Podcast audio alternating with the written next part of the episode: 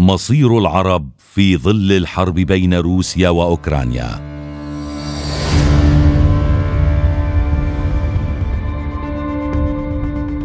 هذه أوروبا التي طالما صدعتنا بتقدمها تورطت بحرب وحشية وتسير نحو زوالها بنووي بوتين. وإذا طالت الكارثة النووية أمريكا فلا ضير فلطالما تجبرت على العرب وسلمتهم كل أنواع الضيم والحروب. أما نحن العرب فبعيدون ولا خطر يحدق بنا.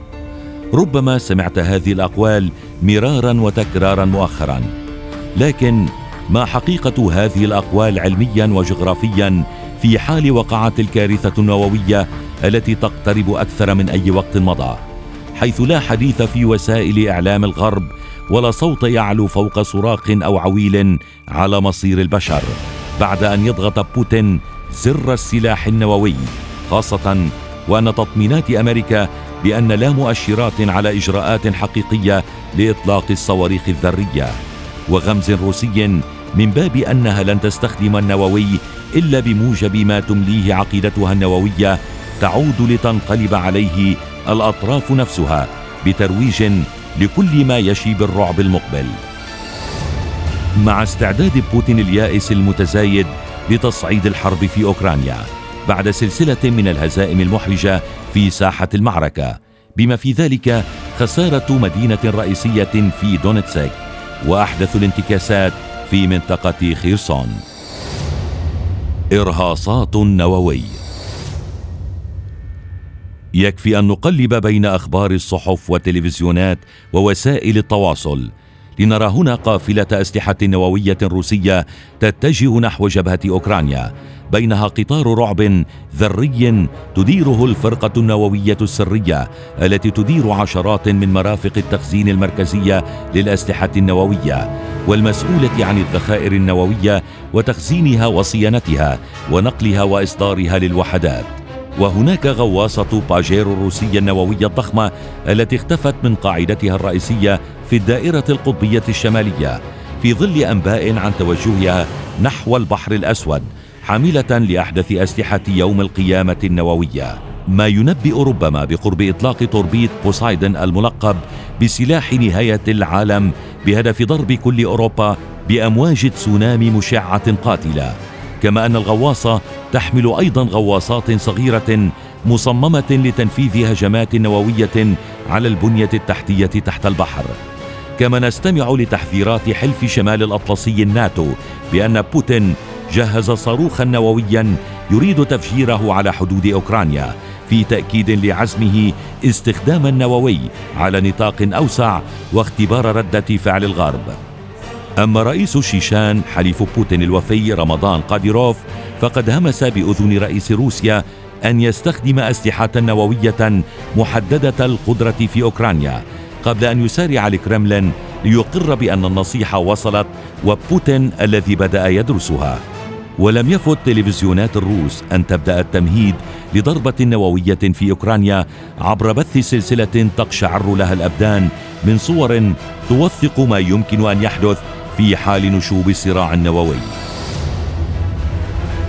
وهناك في أمريكا وصل الحد بصحفها أن تحدد تماما مكان سقوط قنابل بوتين النووية في أوكرانيا وبينها البحر الأسود أو ضد قاعدة عسكرية أوكرانية إضافة إلى إمكانية ضرب مدينة أوكرانية ذات كثافة سكانية قليلة أو تم تهجير أهلها بسبب الحرب. كما لم تضيع صحف ووسائل أمريكا الوقت بل تفرغت لوضع سيناريو تطورات الكارثة بالاعتماد على تسريبات استخباراتية مع إعطاء ما يبدو أنه تطمين ضمني لبوتين عبر حصر الرد الأمريكي والأوروبي بضربة عسكرية تقليدية تستهدف المكان الذي انطلق منه السلاح الذري. مع عزل روسيا اقتصاديا وتزويد أوكرانيا بأسلحة تصل العمق الروسي.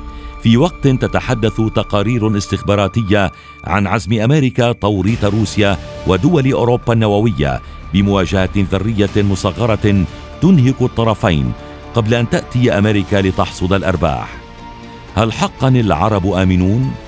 مع تلويح الرئيس الروسي فلاديمير بوتين باستخدام نووي وبدء تكهنات غربية حول مدى جديته يبدو أن هناك شعورا غذته بعض وسائل الإعلام لدى قاطني المنطقة العربية بأن الخطر الذري سيكون منعدما عليهم وربما محدودا جدا في حال اندلاع حرب نووية بين روسيا والغرب. ولمعرفة مدى صحة هذه المقولات والتطمينات لابد من التعرف على ما يقوله العلم والعلماء عن نتائج الحرب النووية اي كانت المسافة التي تفصل العرب عنها. بداية لابد من عزل بعض المتغيرات مثل موقف الدول العربية من الحرب. ففي حال اندلاع أي نزاع نووي يجب افتراض حياد الدول العربية وبقائها بعيدة عن أي اصطفافات قد تجعلها طرفا يمكن الانتقام منه بالحرب. ما يحتم ضرورة اتخاذ موقف جماعي شرقي أوسطي. لا مع هذا ولا مع ذاك.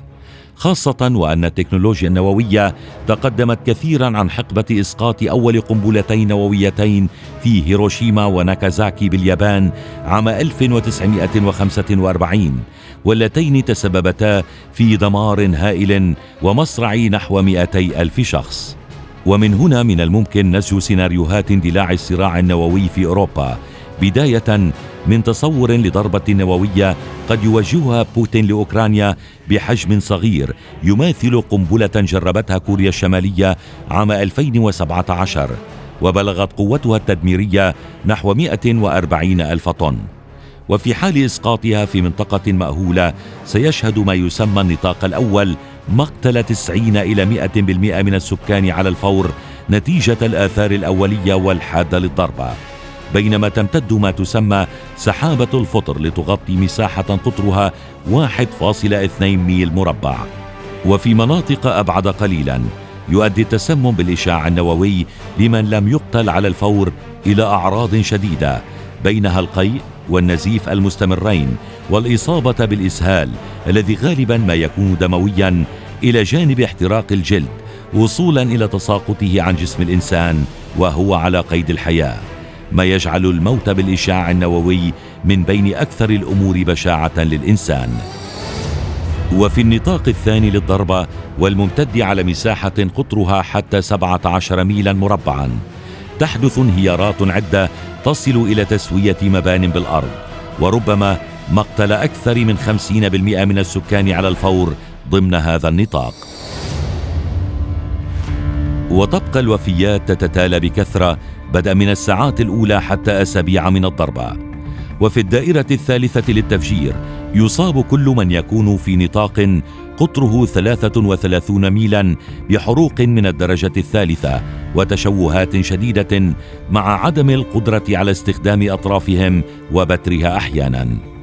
وبالنظر إلى النطاق الرابع المحدد بمساحة 134 ميلا مربعا يكون التأثير المباشر بتحطيم النوافذ والانهيارات ببعض المنازل ما يعرض السكان للموت أو الإصابة. إلا أن الموت البطيء سيكون هو الأكثر قتامة عندما تنقل الرياح المواد الملوثة بالاشعاع النووي وهو ما قد يصل إلى مناطق بعيدة لا يمكن التنبؤ بها تسمى النطاق الخامس.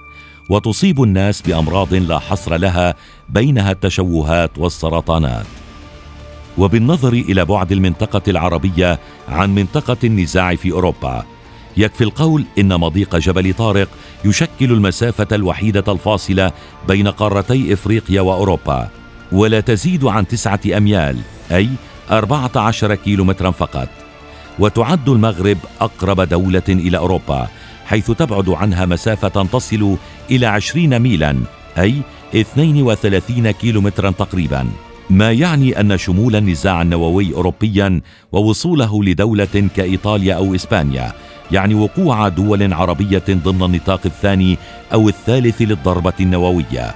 وفي حال اقتصرت الضربة النووية على أوكرانيا فإن استخدام قنبلة نووية صغيرة يعني وقوع الدول العربية في النطاق الخامس. حيث تبعد أوكرانيا عن أقرب مناطق العرب مثل سوريا بنحو 1600 كيلومتر.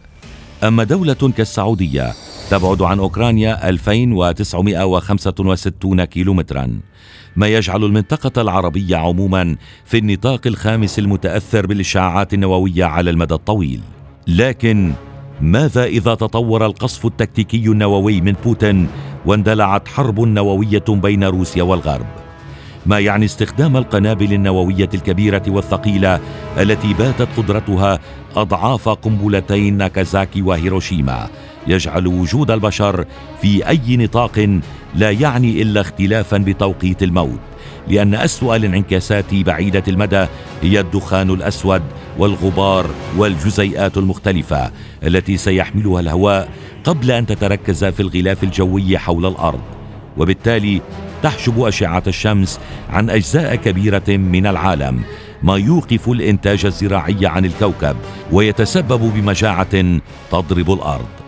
وبحسب العلماء فإن انبعاث ما يتراوح بين خمسة إلى خمسين مليون طن من الأدخنة السوداء وهي الكمية التي ستأتي من حرب نووية مصغرة تستخدم فيها أسلحة نووية تكتيكية بعدد لا يتجاوز خمسين رأسا سيؤدي إلى دخول العالم في حالة الخريف النووي. وبالتالي ستحدث مجاعات تطال المنطقة العربية خلال عام واحد فقط. لكن في حال استخدام قنابل أكبر وبعدد يصل إلى 100 رأس نووي وازدياد الانبعاثات ل 150 مليون طن من الأدخنة تصبح كافية لدخول العالم بمرحلة الشتاء النووي ما يعني مصرع جميع من على الكوكب بمن فيهم العرب طبعا جراء تضرر طبقة الأوزون وبرودة مناخ الأرض لأعوام عدة. ما يؤدي لخسائر في المحاصيل الزراعية وصيد الأسماك وهلاك الحيوانات والدخول في مرحلة ما يسمى بالمجاعة النووية. وبالتالي الاحتمال الكبير جدا اندثار كل الجنس البشري. فكيف ستكون المشهدية في الحرب الدائرة بين روسيا وأوكرانيا؟ وهل يمكن أن يلجأ بوتين للضغط على الزر النووي ويضع البشرية جمعاء تحت خطر الموت؟